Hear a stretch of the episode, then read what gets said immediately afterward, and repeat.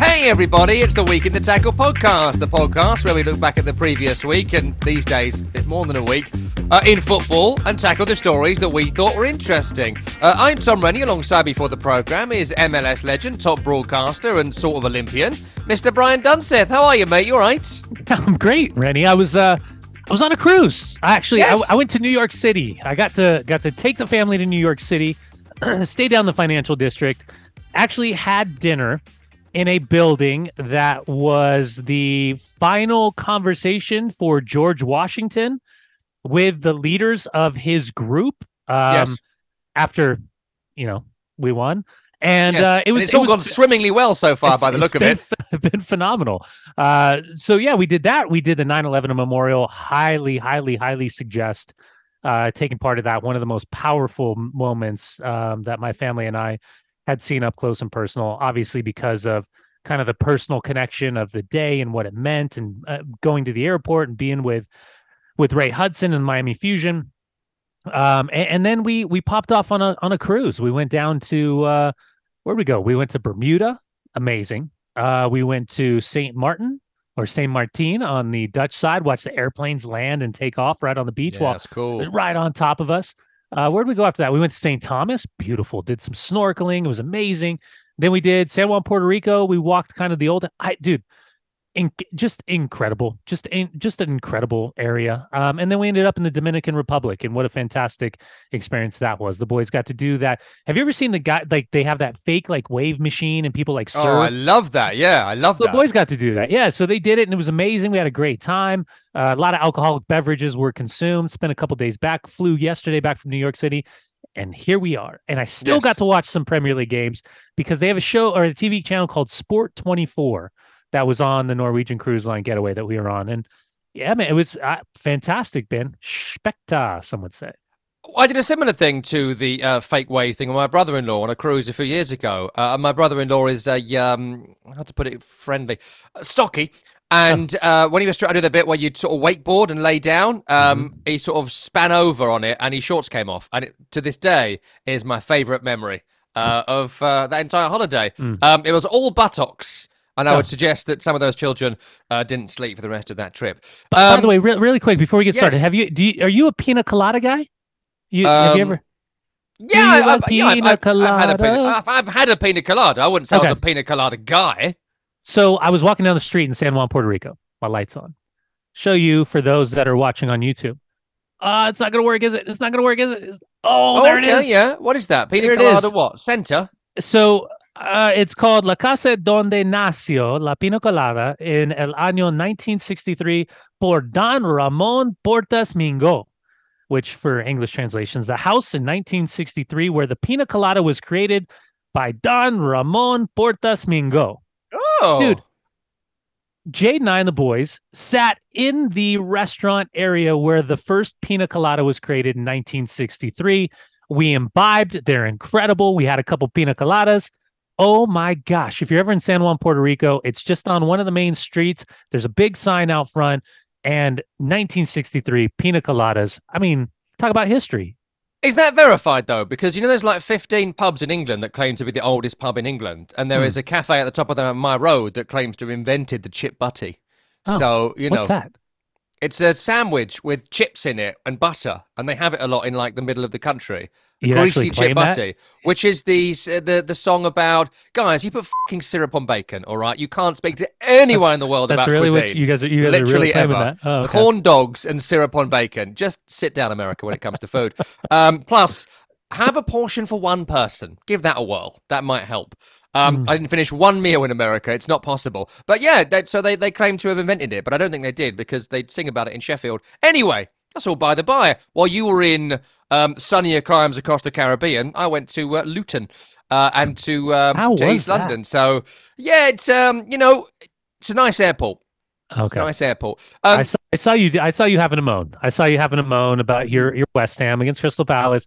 It doesn't seem like, based on your socials, that uh, um, that you're uh, a fan of David Moyes and his his his attack minded football up until the 89th minute, where he throws everything on the field. It's it's just it's an intentional tactic. It's an intentional tactic. So I was I sit there as you know in my media seat at West Ham, and I sit behind the technical staff. Uh, So I think it's like Mark Robbins and Stuart Robson now, one two other guys, and I don't like obviously it's a it's a work environment, so Mm. I don't speak too much, but I do find myself sometimes saying because they're near me, I find myself going, "Put a winger on." Put, put a winger on. Yeah, they're not putting a winger on. Sometimes I'll be like, take a fake phone call. John, he's not putting a winger on. Yeah, I can't believe it, John. He's not. He's not put. He's not putting a winger. He's not putting a winger on. Put- put a Like there was a bit during the Crystal Palace game. This is not the big story of the day, you know. You understand, but Uh, James Ward-Prowse got shunted out to left wing, and we've got Brazil's number eight doing nothing. And you're a bit like, we've got whether you like the wingers or not, we have wingers. And Crystal Yeah. Palace right now, poor Roy Hodgson. Crystal Palace are going down the tubes faster than you could possibly imagine. Hodgson should not have taken the job on. Their two best players are injured, one of them for the majority of the season. In their next set of games, they've got to play like City and Liverpool and Brighton. They're in massive trouble, hmm. and they were desperate to get a draw. We're 20 minutes away from the full time whistle, 62,500 in, all paid £50 or more a, a ticket, apart from me, of course. And they didn't try and attack. Try and attack them. Try Hmm. just. I can't stand it. I can't stand it. It's intentional, but um, you know, it's similar to Erik Ten Hag. Like that's how they play, and it's got a lot of results. And I'm all for it if you win. If you don't win, it does look pretty rubbish. Um, away from all that, I want to get to the midweek Premier League stuff because it was uh, pretty good. But of course, you weren't here last week. Yeah. Um, and Tim and I, I think, valiantly in between getting Hmm. sworn at by Man United fans for a very funny bit Crushed- where I said about thank me. you the Yeah. Glazers. mhm. Um, a very, very funny bit, but it turns out people who are hypocrites don't have senses of humour. There was no way of knowing. Oh. Um, but we got MLS Cup final coming up Saturday. You're about to head to the airport uh, to watch Columbus Crew, who you'd tipped all season to have a good season, not to win the game against Cincinnati, it must be said, but you had tipped them at the start of the season to have an excellent campaign, uh, and you've been full of praise for for Wilfried Nancy and the way they played all season. So uh, excellent pick out earlier on in the campaign, and of course LAFC are a kind of obvious pick. Uh, so it's Crew LAFC on Yeah. Saturday. Before we look ahead, though, the LAFC game was formulaic. Talk to us a little bit, and there'll be listeners to this who didn't watch it and didn't get convinced to watch it by my my talking about it last week. Talk to us about Cincinnati two, Columbus Crew three. I mean, that is some game of football, isn't it? Yeah, it, it really is. And and to see I thought I thought there was self-inflicted moments where the Columbus crew were punished and rightly so. And I thought that we saw an FC Cincinnati team that offensively, the offensive phase of play showed all the elements of the team that we have have seen and been expecting from, especially during the playoff run. And I think a team that was that was was was very confident. Um, I don't I wouldn't say arrogant or cocky, but very confident in the way that they played, the way they approached, and their home field advantage. But it has to be said without Nick Hagglund and in particular Matt Miazga, and you can throw in Mm. Mosquera. You can you can you can we can. T- I mean, the reality is it, it- the the center back conversation is is a realistic one that was missing for FC Cincinnati. And teams have injuries, and injuries are part of it. And then self inflicted moments where you find yourself uh, as a MLS Defender of the Year suspended for such a tumultuous game in a, in a final in the Eastern Conference. Um, listen, I, I think, with all due respect to Columbus, had the preferred center back pairing, or at least two of the three center backs, because they can play three in the back, they can play four in the back. There's a bunch of bunch of hybrid mo- moments for Pat Noonan and his group. Had they had two out of the three, I think they go through. I don't think there's moments in which Wilfried Nancy chasing the game can make the adjustments that he makes.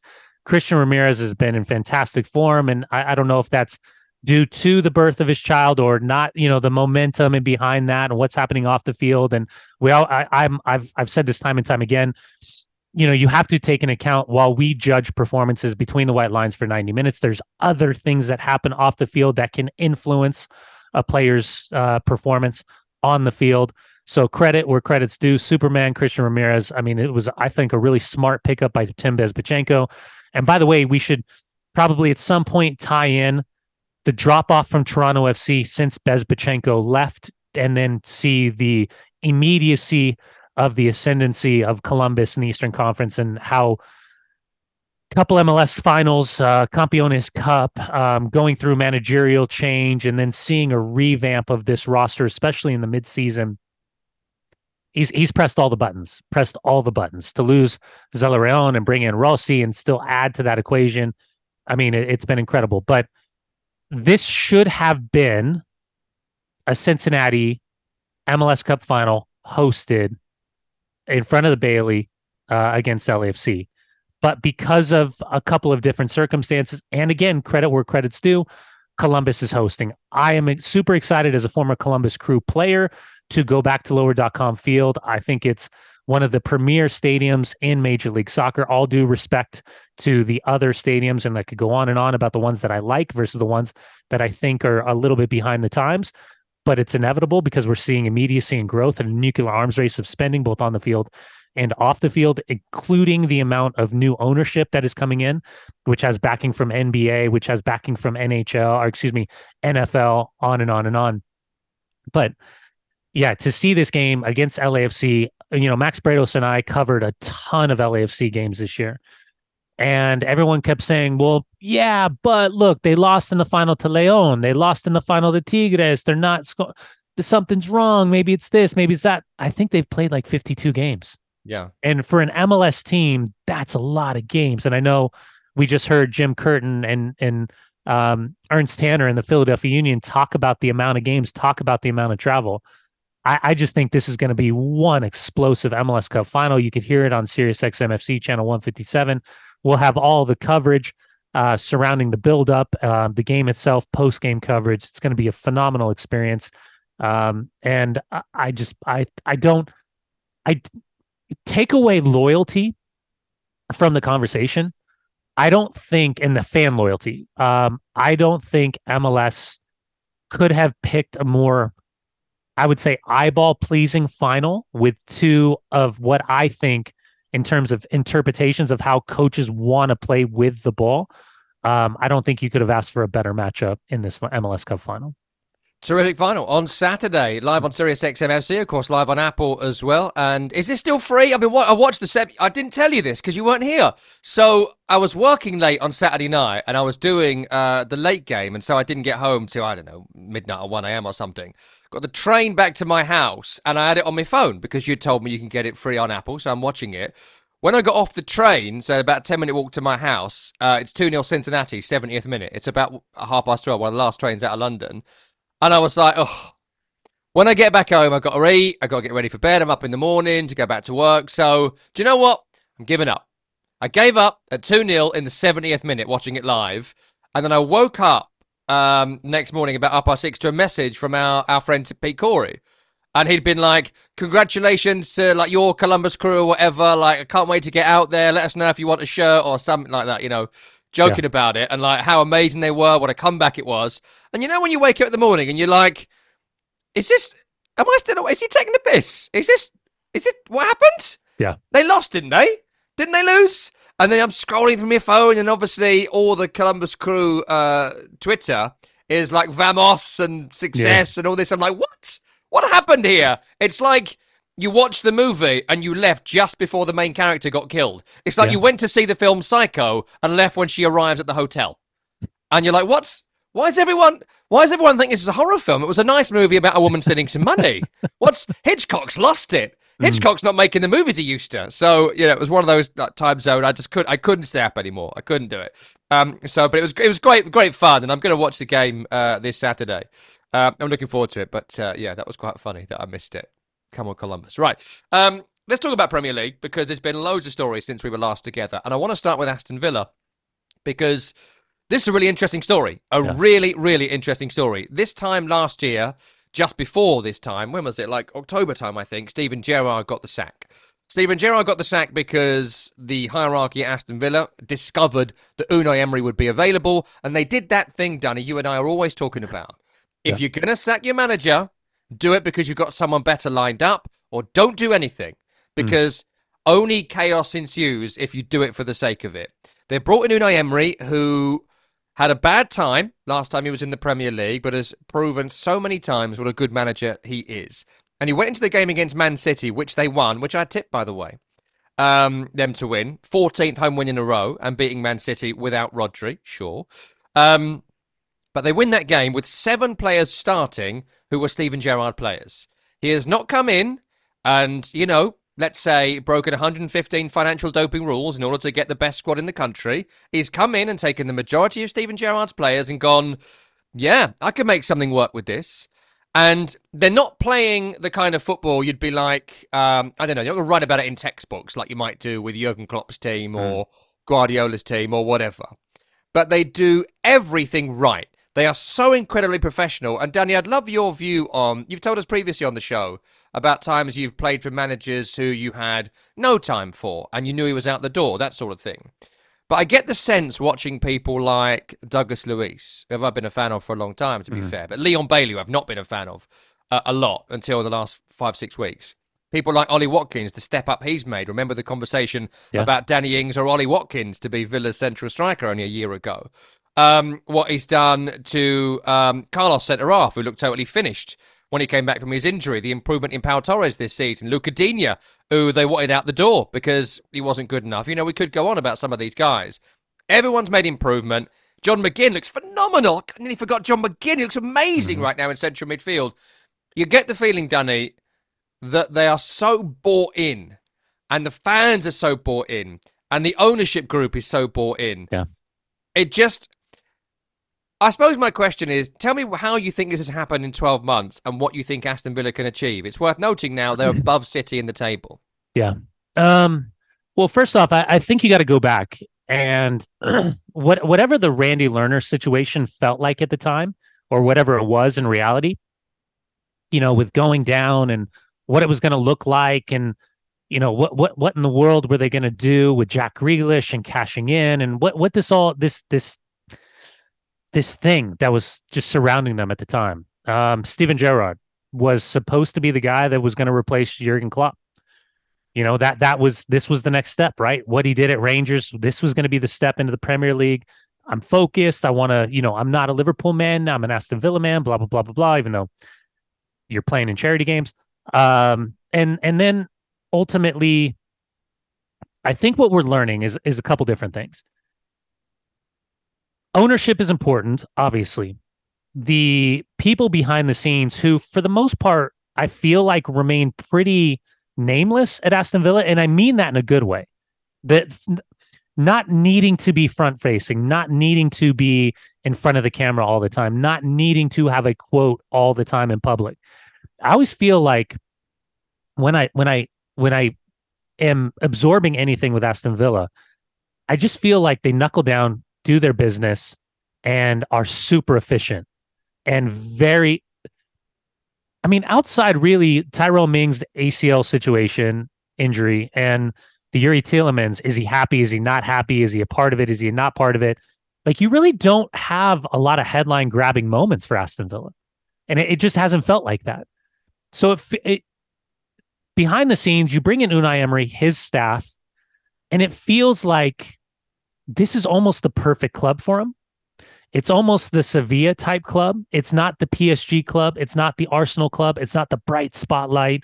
It's not the insane pressure that's from the outside where it's it's manipulating every single moment of every single decision of every single play that is either uh, you know far outweighing the manager or you know just wrapping up the manager and being a dead weight around him. And I also think that the personalities and the and the culture within the club, you're not dealing with superstars if that makes sense. So you're not having to you you you have more buy-in moments. You don't have players that are bigger than the manager, where I don't think that was the case at PSG, and I certainly know that wasn't the case at Arsenal. Hmm. Um, and it it just feels like the pieces of the puzzle align perfectly.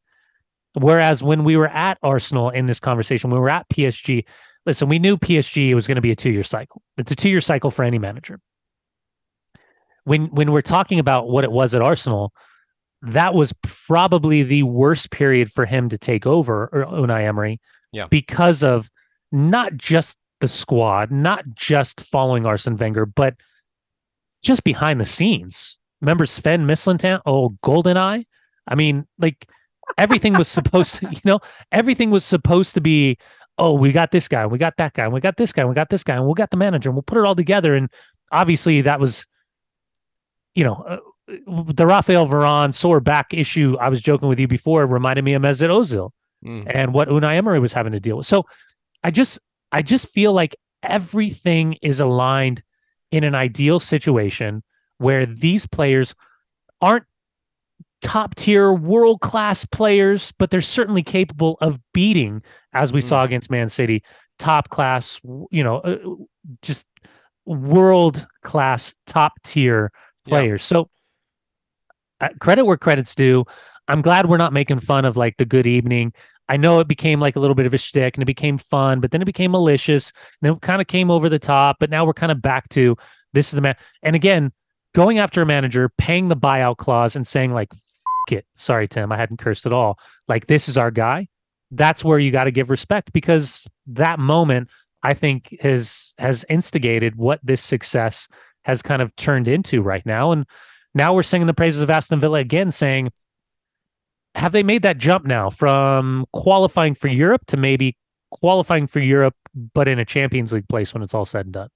I mean, they're above Man City after a third of the season, and if that's not an achievement by a team not backed by a country, I, I don't know what is. And a couple of stats on this game. You know, we always watch the game as opposed to take our narrative from the game from the stats, mm. but I'll just read you a couple, Dunny, because they are actually quite interesting. Uh, Villa have won 14 home league games in a row. It equals a club record set in 1931, um, equaling a record set in 1903. So their best record at home in terms of winning. Um, in nearly a century, and that includes times to be in the second tier of English football as well. And this is all top tier, of course. Um, so it's an incredible run. Um, and in fact, before I read you the other stat, I'll just ask you this question because it's a it's a strange way of putting it. Because we've been speaking a lot on today's um, football show about can they win the league, right? And obviously, mm. the answer is, of course, they can. They probably won't, but they can. Um, it's very, very unlikely, and all of that. But I wanted to ask you how they win the league hmm. because. Mm this time, a little bit later last year, Man United were still in the conversation, right? It fell away. No one thought they were going to win it, but when you're within the points grasp, it is worth some of our time on a show like this. Um, a few weeks ago, we spoke about Tottenham. Look, it was way too early, but we did mention that at the time. This is still too early, fine. But I wondered if they came to you for advice now, if Unai Emery mm. came to you for advice and said, Brian, good evening. I think we could. Uh, he's learned the V. I think we could win the league here, but I'm not sure the path. I'm not sure how to carry the Fabergé egg across the ice rink. What would mm. your hmm. advice be? I, to be honest with you, I know this this sounds very familiar, but you got to take it one game at a time. I mean, I, I I don't think there's a magic solution in something like this. The pathway is how can you find the rhythm of consistency? How can you turn losses into draws and draws into wins? How can you continue to to create?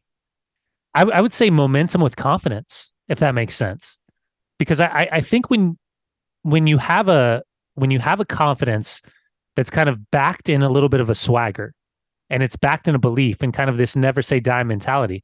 I think we saw a lot of that from Arsenal last year with Mikel Arteta up until the end. And I think that's that's where this is the the test of time is going to be getting through the Christmas period, right? Getting through the New Year's. We're we're right around the corner.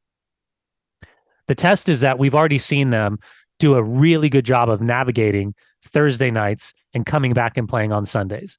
And now Thursday night, Sunday, midweek, back at the weekend, and then get into this Christmas period.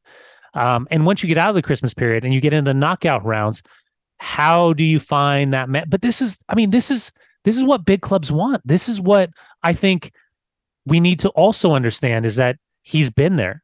He's done this and he's done it with quote unquote I don't mean to sound disrespectful, but with Sevilla what they've done, the challenge is I would say greater in the Premier League with the amount of clubs that can compete for European football whereas when he's at Sevilla, he knows he's battling Real Madrid, he's battling Barcelona, he's battling Atletico Madrid not necessarily in that order, but that's the trifecta with one or two other teams that might pop up, a Real Sociedad type. Um, but now you're looking at seven, eight teams. I mean, you're you're talking okay. Your your celebratory point for Aston Villa, right, and rightly so, is that they're above Man City. Well, they're also above Spurs. They're also above Man United. They're also above Newcastle. They're also above Brighton. They're also above Chelsea. I mean, that's 15 games in and managing Europe and qualifying for the knockout round. I mean, it, again, it's one game at a time, but you know, how, how do you, health of players, man. You and I were talking about this and, and before the start of the show. What is it? Maybe an average of seven to eight to nine players per club mm. because of injuries have been missing for these first 15 games. It's only going to get worse. It's only going to be a more delicate, brittle situation. So I, I I'm intrigued to see how they navigate this because there's no reason why they can't, at a bare minimum, mimic what they did last year, a la Brighton. But now, can they maybe do what Newcastle did, but having to do that qualifying for Champions League while still managing Europe? And that that's that's the question we've had for years: is who's that next group? We know City, we know Arsenal, we know Liverpool, we know Man United, we know Chelsea, we know Tottenham to a certain extent. But who's that sixth, seventh, eighth club that mm. then become the contenders for the top four every single season? And I still think we're on that bubble of who we like and who we don't necessarily respect. And as proven last year uh, by West Ham, they won the Conference League, but the league season massively suffered because of it. And yeah. I think Villa are very likely to win the Conference League this year if they can do both. great achievement. Uh, briefly on City, because I want to move off this game, but um, this run they're currently on, winless in four Premier League matches, right? Big whoop, but it's their worst run in six and a half years. And notably here, the fifth game in a row when Rodri has not been available, they have not been able yeah. to win. And it's worth noting too, still no Kevin De Bruyne. Um, I, heard someone um, on the radio earlier today, and it was like maybe on Match of the Day, Martin Keown saying like they've lost a sparkle. Well, if you don't have, for hmm. my money, the best player in the last five years in the Premier League, Kevin De Bruyne, for months on end, you can have people like Phil Foden and Nunes and Kovacic and Alvarez, you know, all great players. I'm not trying to be critical here, but they ain't the guy your team was built around. I mean, can can can you cope without those two players in, in games like this? Can you win two, three, five trophies without both? Well, li- listen, the the Kevin De Bruyne thing is is is and always will be a massive talking point because he's a player that can do things that 95% of players can't do. I think the loss of Ilkay Gundogan to Barcelona is a talking point that isn't often referred to because of the size of the club and the depth of the club and the amount of money that they've spent. I think in this particular game, not having Doku because of injury and not having Grealish because of suspension are two big ones. Um, but I think we should also, I mean, the fact that Calvin Phillips can't get a game right now is is wild. Should tell him everything about what he needs to do in January. Uh, because when you get Stones is Stones. But by the way, he's turned Akanji into a pretty fucking good defensive midfielder. Sorry, Tim. Like a, Kanji playing in that role. Like when they signed, I'll, go back a couple years ago when they signed Akanji. I was like, out of all the center backs that you're bringing over from the Bundesliga, like Akanji. no disrespect to Akanji, mm. but like Dortmund Akanji versus like what else was available. They could have had Mavropanos. he was available. Why didn't oh. they go for Mavropanos? Thilo Kehrer probably would have been a, a cheaper. Oh, sorry. Um, but his evolution of player is extraordinary. Now, this run of form, you you and I were talking about. Oh, I, I remember. I th- I think it was your quote where you said the best thing that could happen to the Premier League is that Pep Guardiola, Man City win everything, and that he walks away, and then the doors are wide open. I think now what we're seeing is a team that is dealing with some injuries, dealing with some suspensions, dealing with some fatigue. And I don't know if the fatigue is just physical fatigue or if it's mental fatigue. But this idea of like, oh, I don't know if they're up for it. No, they're up for it. They're, they're going to kick on. They're going to fucking destroy some teams. Now they got me on a roll. Sorry, Tim. They're going to destroy some teams and they'll, they'll find their rhythm. They'll get back to it because we, we, we've done this. It's a little, it's, it's not the same as it was when Liverpool was Liverpool. What was it, 2020, COVID, and and was just flying high, and and there there's no there's no team that's doing that right now. Every mm. team has hiccups so far, so I'm I'm not concerned about that. I'm I I think that they're just too good and too deep of a team. Yeah. To have the hiccups that they're having currently. But listen, it, it's it's it's it's low hanging fruit now. You can take some shots at Pep and people are certainly taking their shots. And I, Pep's being super insecure, and Pep's having some pops back, which is fine. Um, you know, I think all parties involved with kind of these justifiable shots back and forth are are making valid and interesting points. Um, but yeah, I I mean I I think there's more there are more questions about individual players at Man City who maybe aren't up to speed with what they need versus maybe what the team's going through. Because I, I do think, to Pep's point, you can make some justifiable um, descriptions, uh, critical conversations about players, uh, but we're just not used to seeing them Yeah. concede as as often as they've been conceding in what these last four matches it, it just seems unfathomable that they give these what is it like 12 13 14 goals Crazy. in four or five matches we're just not used to seeing them do that I want to go through some quick fire topics with you because there's loads from midweek and we've got about 10, 15 minutes before we are, we're out of time on today's program. The commute only takes 45 minutes. The stats tell us so. So what we do 15 to 60, you'll never hear it. So here's the gold, guys.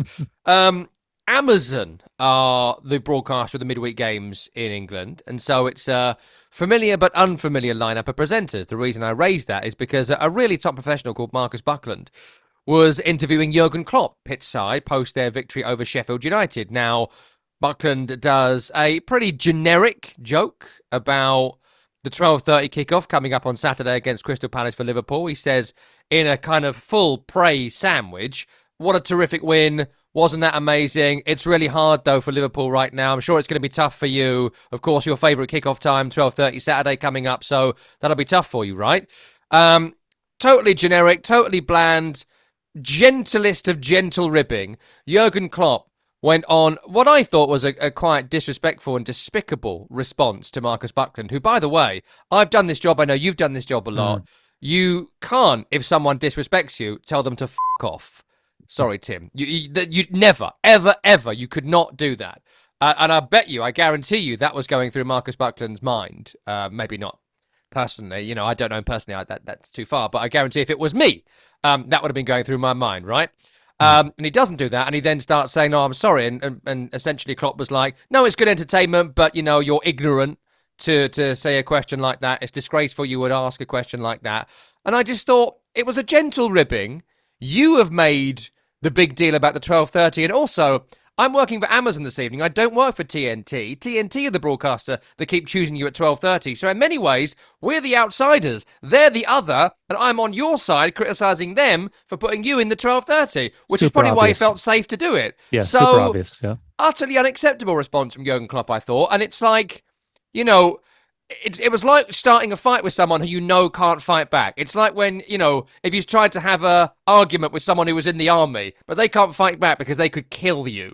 And so you can like, you can be a bit more like daring because you know they're not going to do it. I thought it was just, frankly, it was weak from Jurgen Mm. Klopp here.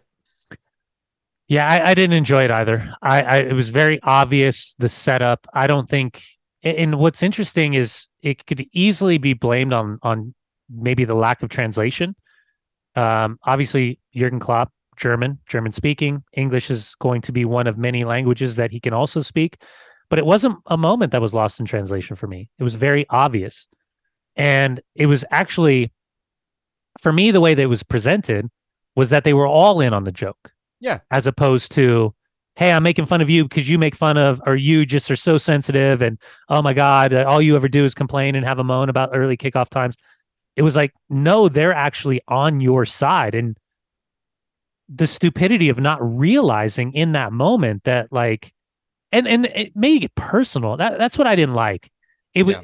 it made it so personal and i we want this transparency with managers. We want this open and honesty. We don't want it to be so bland. We don't want it to be like Mikel Arteta does at times, where he was even asked about Ramsdale afterwards because of David Raya and having a shocker with those two goals. You you want him to at least answer the question.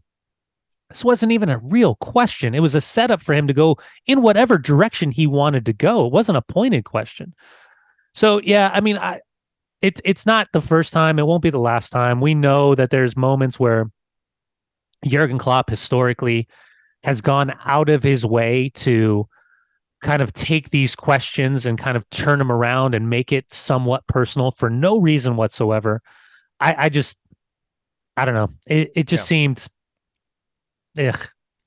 it was unnecessarily obnoxious. And it's also worth noting, too, and I always think this in these conversations, because this was not disrespectful in any way, and you should always be respectful in these conversations. But the players and the managers and the people that play the game, they are multi, multi millionaires mm. with financial security.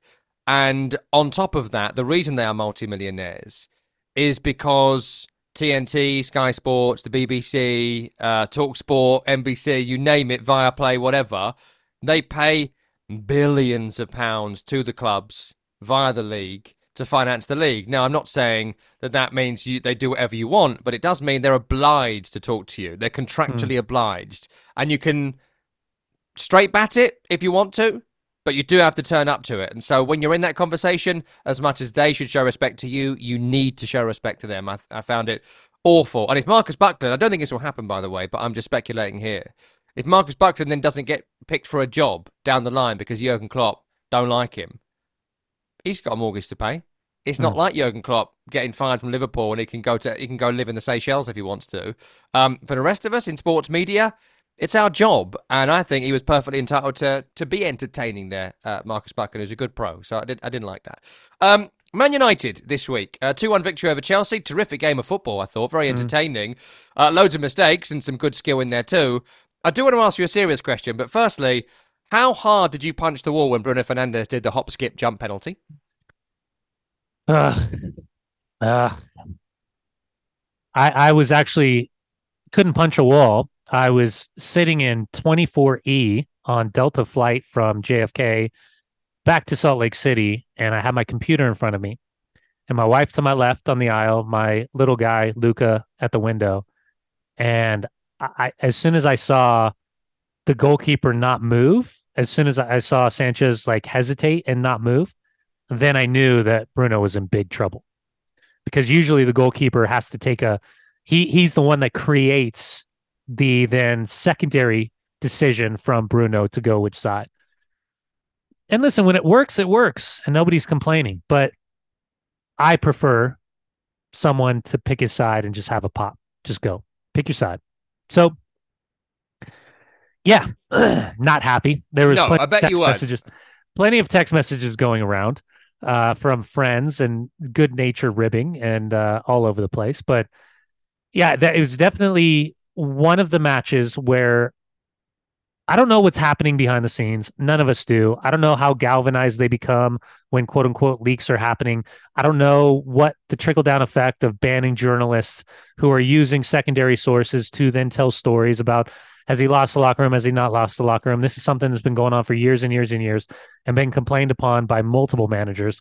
Professionalism, even Nemanja Matic coming out talking about professionalism, players or lack mm. thereof, showing up late um, creating fine. Uh, all there's there's insight in all of these moments. What I did see on the field was the importance of Luke Shaw back. Scott McTominay is what wherever you fall in line, he has the spirit, and whatever that spirit is, however you decide to verbalize that spirit, there's something where he puts on that jersey and he fights tooth and nail for what that crest on his chest means, whether you know he's the best player on the field, the worst player on the field. At least he leaves it on the field. Hmm. Um, and the and and I'll tell you what, the game could have ended eight six. I mean, there there's still there was probably some of the best attacking phase of play moments that I've seen from Manchester United with possession, possession with purpose, creativity in the final third, but they're still wide open when they turn the ball over defensively. Uh, Lindelof and Harry Maguire were were on their heels, recovering and, and good recovering moments but still, um, yeah, it you see some good, you see some bad, and you see some ugh. But at the end of the day, it's still a, a big three points against Chelsea, however you cut it. The other question about Man United, which I wanted to ask you, was about this whole press conference story from the Tuesday before the hmm. Wednesday. Mm. Uh, the Manchester Evening News, Sky Sports, and a couple of others uh, ESPN, were banned I from. I think ESPN, yeah. Um, I just now the note in front of me, but there was four um, publications who were banned from going to the pre-Chelsea press conference. The reason being the story that came out about half the squad want him to go, etc., etc. A bunch of negatives, the usual complaints about this training is boring. I want to be more entertained by my training. Mm. You know, we've done this like yeah. five times now in Man United. How real it is, who knows? Um, but the response was really interesting because we were coming on air for the show on Tuesday, and I'd read this story and I'd watched the Kaveh Solhekol piece on Sky, but I was a bit like, well, this is nothing, right? We've done mm. this, it's nothing. And, you know, one person complains to one person, it becomes a story, but you move on. But when they got banned from the press conference, we made it story number one and we spoke about it for, for 20 minutes. And I just wonder your thoughts on the Man United response to what felt like an inevitable story and one we've seen before, mm. and whether that exacerbated the story and what you think they're playing at here. Well, the only thing that I don't, I don't, first and foremost, being on this side, right? I don't, I don't know, and maybe you can shed light on this. Is there, I'm trying to figure out how to verbalize this. It, is there are there rules when it comes to press conferences or are the end of like from the FA or from whoever's in charge or do the teams get to make the decisions of who they allow in because you, we kind of have here in the states yeah it's, it's like a, it's an open policy that you can attend every press conference even if you're the most malicious like rumor mill type of of twitterer that you are allowed still to show up because it is a team press conference. It's going a bit that way over here in that there are people who are famous for doing their own podcast about an individual club, you know, fan independent media. Mm-hmm. There's a lot of that now. But to get in the press conference, you would usually need to be accredited in some way. So a journalist from um, any publication, be it written, be it audio, be it visual, and the ones that pay rights are always in and they then get to distribute the content. So number one is rights payers. Uh, number two is accredited journalist, and number three is now another group that go through the club to get in, but usually they're friendly media. It's people mm-hmm. who do, yeah. you know, positive shows. I don't really think Arsenal fan TV would get in, for example, because it's quite negative. But a friend of mine has a quite positive Arsenal show, and he does get in. So it, it it's it's not open open to the kind of to yeah. anyone like it is is for you. So there is still some power in that. So I think that's the one thing that caught me off guard because I believe isn't Sky Sports what the rights holders. That's, That's why it's very controversial. That's why it was yeah. a really interesting story because they are well, they're the biggest rights holders and rights payers in the country by a huge distance. And mm. I would I would just you know they all need each other here. Yeah. But the element of doing that to Sky Sports, I thought, was a bit strong. That's why well, it was so, interesting. So maybe I, think I, it was a real story. That's the that's yeah. the, the the gist here. So the the the idea of maybe the team complaining to Sky Sports and then Sky Sports either backing the journalist that they are sending or the one that has the ability to go because of being a rights holder, having a conversation with them, or straight up saying, You write whatever you want, we got your back. Um, that's where it becomes like a little bit interesting for me as as and take take Manchester United, my my fandom out of the conversation. This is where I kind of I find it super interesting. Um, because the way it was verbalized to me was that or excuse the sorry the way i consumed the way they verbalized it both from the press officer and the statement for manchester united and then for erik ten hag. Since when do any of these riders have to go to the club and go to erik ten hag to have their quote? Because it seemed like this is what i didn't like about it. It seemed like manchester united and erik ten hag were saying anything that you write about us as a club or me as a club, I have to have the right to respond. Mm. And that's not the case. That's just not how it works. And then we're, you know, when he when he said like you come to me and we'll have a disagreement about it, but you know, like what that just seems like you're massaging the tone or massaging the narrative. And, and by the way, you've been pretty bang average all season long.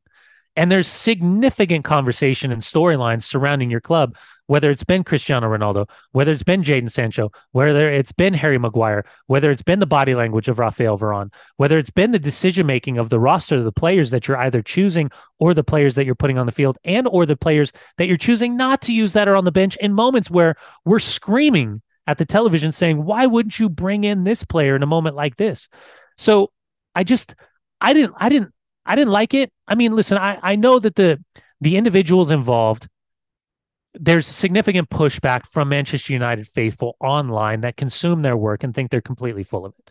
That they think that they're rumor mongers, that they think that they're getting but I'll tell you what, if we were having a drink at a pub and there were no phones and there was nothing around, no microphones, and we had the Manchester United core group of reporters around us, they would tell you everything about who, what, when, where, how, and why all these stories are being written because they're the ones that would have the best insight to whoever individual one, individual two, individual three, or individual four is either getting their information, sourcing their information, or deciding to write or create the narrative. Because we all know there's always going to be one that's going to be super positive there's always going to be one that's super negative there's going to be one that's super super super professional there's going to be one that really teeters into the gray area of how they get there so i'm i would be more interested in that but i do think it is fascinating because if it's like if it's sir alex sir alex right erik ten hag it's a little bit different Yeah. it's significantly different so I, I thought it was a ballsy move by Manchester United to make this decision. I'm intrigued to see where it goes, but I certainly think it creates Manchester United and Erik Ten Hag. Um, you're you're more of a target. It's going to be a lot easier to write these stories from a negative side as opposed to a positive side. And I mm. and I do wonder if there was a preemptive strike to try to get quote unquote these guys back on side before they elected just to to shut them out. Interesting. We'll see how the Manchester Evening News develops on this story. I thought it was quite interesting in their piece. They basically called out who the, the kind of press officer was that banned them and talked about them personally when they got the job and, and whatnot. So there's Yeah. obviously something else going on there, which we don't know. We'll keep across it. No. Um, a couple of other quick things, Dunny, I wanted to get your view on. Uh, Nottingham Forest, your old Mm. favourite team, took another Mm. spanking against Fulham by five goals to nil, losing 5 0 against a team who don't score many. Um, not No. great. Um, but I wanted to get your view on the owner because the great tweet from a guy called Dom Manning. I don't know if you saw, Saw the story, Oh, but I this is it, yeah. absolutely fantastic.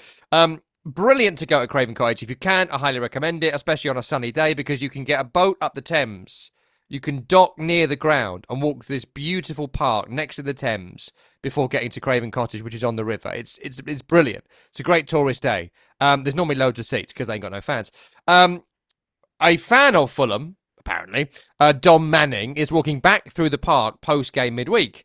And he sees something pink in the bushes. Now, usually I would suggest if you're walking through a park in London at night and you see something pink in the bushes, you should run away, unless that's, you know, your sort of thing. Uh, he puts his hand in and grabs out for something pink, and it's a press pass. In fact, not it's a press pass, it's a it's an all access areas pass to Craven Cottage. Oh, what's this?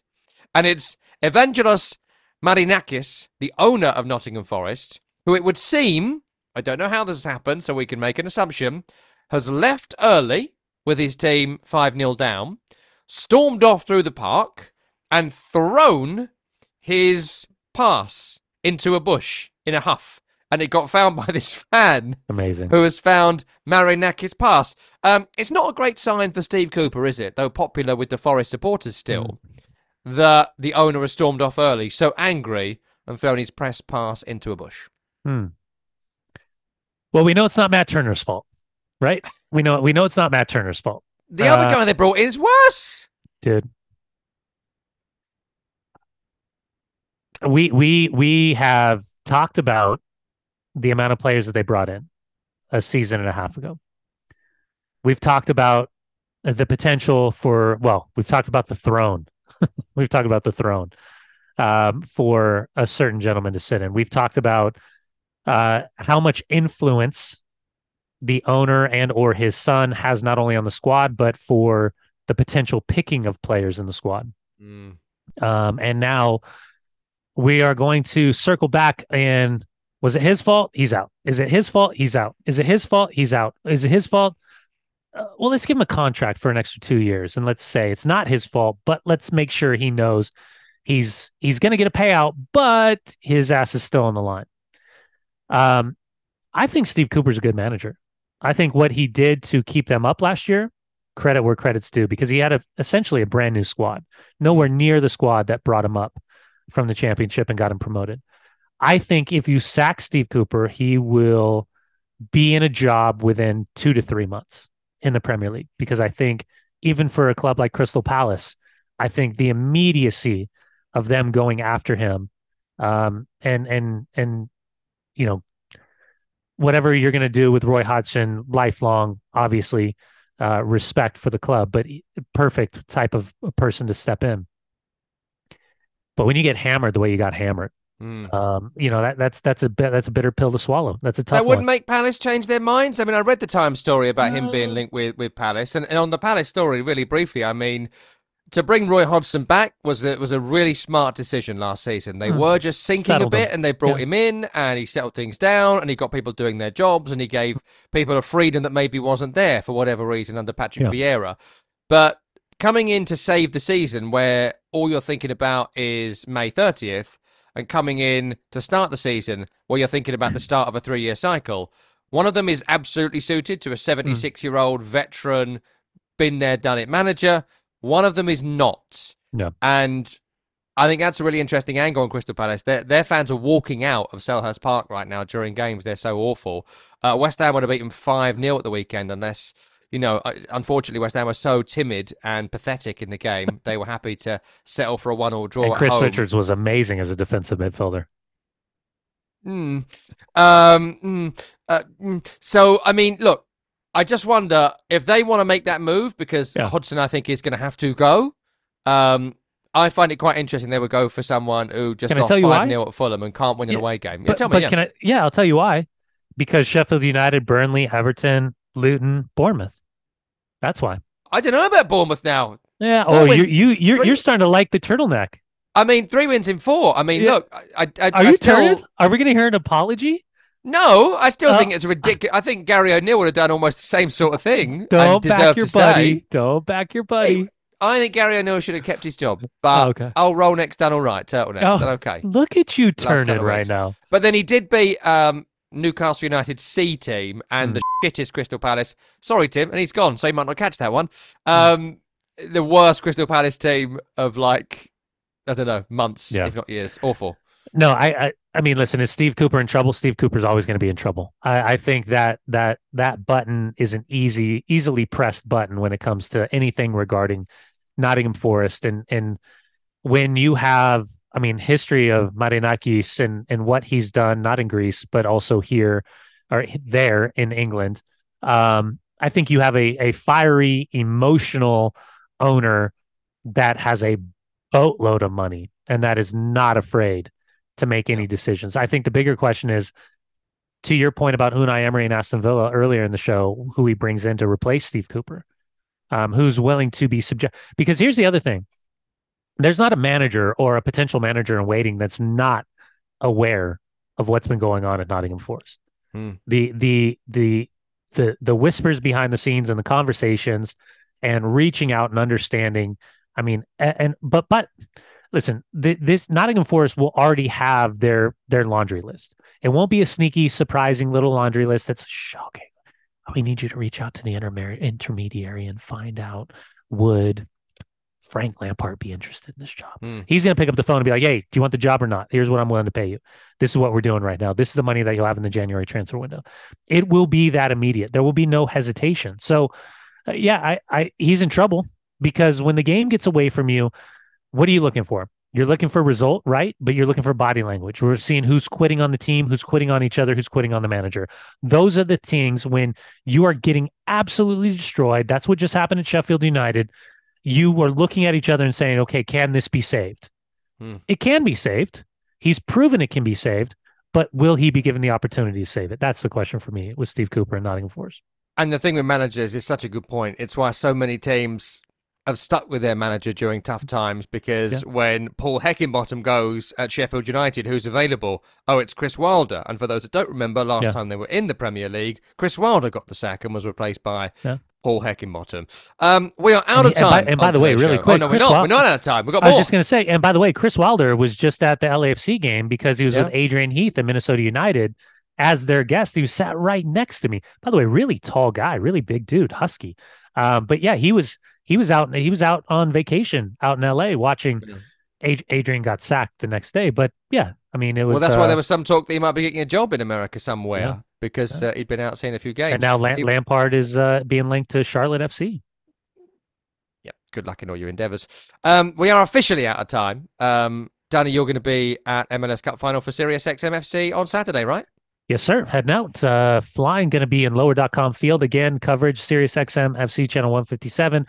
Pre-game coverage game of, uh, and then, and then actually post-game. We're going to do some great stuff. We'll be a training tomorrow for both the practices. So uh, it'll be a fun one. I think it's going to be a little bit rainy in Columbus. And if you're a subscriber to Sirius XMFC, uh, much like it is on this podcast, Dunny is the headline act, but I'll be warming up for him, uh, doing full com- commentary of Aston Villa Arsenal this Saturday. Oh. What a terrific, terrific game. A good one. Um, one of those days where you're glad, uh, or certainly I am, that I the commentary teams. Uh, Dunny, always a pleasure. Thank you very much indeed. Brian Dunseth, I'm Tom Rennie. Tim Horsey produced the programme. We'll see you next week.